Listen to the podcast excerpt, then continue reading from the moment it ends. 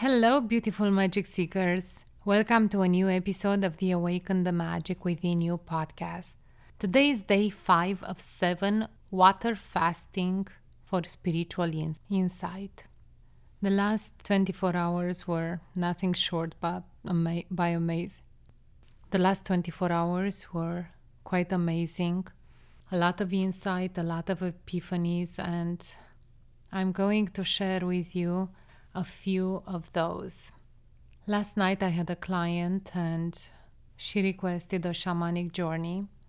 And for those of you that don't know me in this role, I pretty much tapped into this practice about five years ago when, after several ayahuasca ceremonies and coming back home from one of those spiritual retreats, I pretty much had a dream a vivid dream in which I was shown that I have Siberian shaman roots.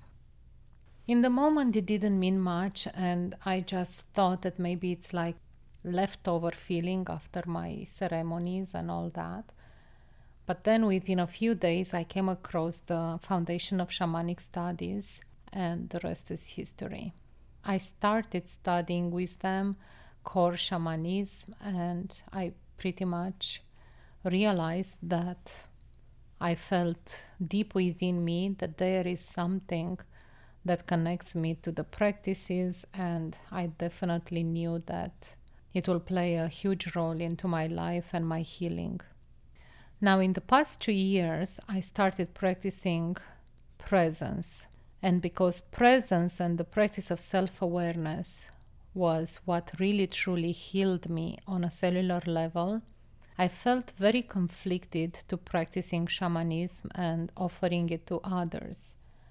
One, because through shamanic practices we go outside of self and ask help from spirit and spirit animals and ascended masters, where in presence practices we go inward.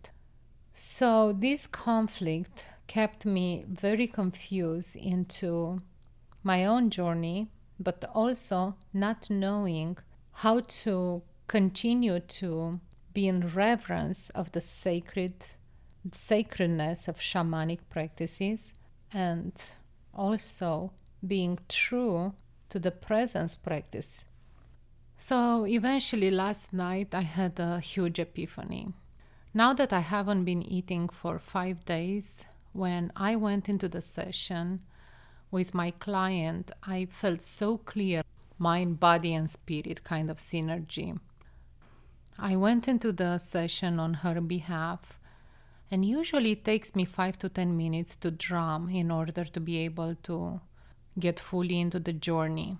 But now, because my chakras were so open and the fact that I am so connected to my body, it took literally two, three minutes of drumming to shoot into the journey like a beam of light. It was so incredible and it was so powerful.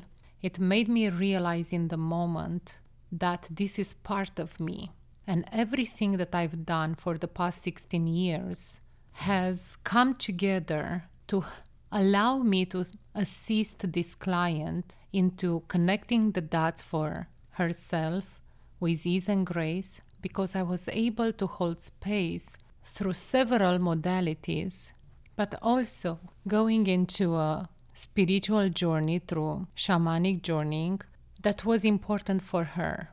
And at one point in my life, it was important for me. I used the shamanic practices and the core shamanism principles for myself, for my healing, and eventually for others. So the fact that I was resistant to continuing practicing shamanism after I found presence, it was simply because I could not come to terms with the fact that I found healing for myself and I am now able to guide others. But in all reality, shamanism was a stepping stone in my healing journey before I found presence.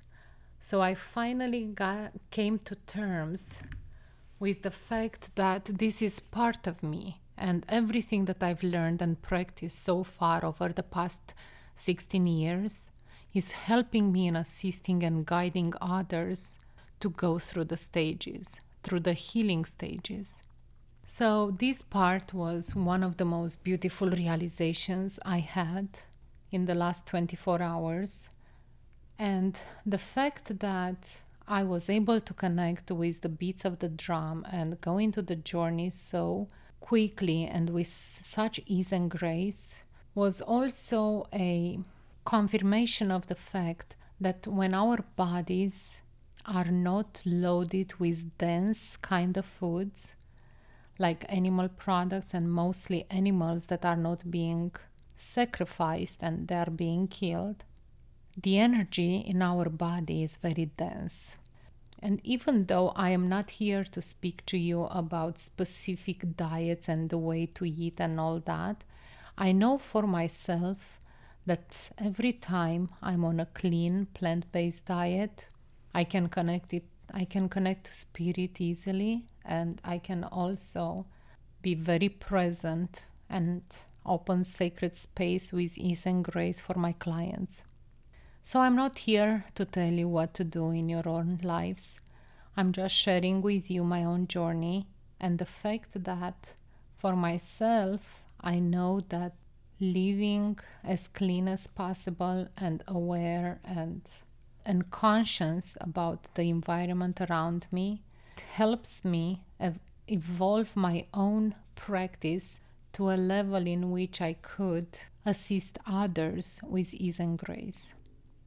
So based on these understandings that I've had in the past twenty-four hours, I pretty much came to this conclusion that it's time to not deny this part of me any longer and continue using shamanic practices for myself and for my clients to help with the stages that it takes for finding healing and ultimately finding presence.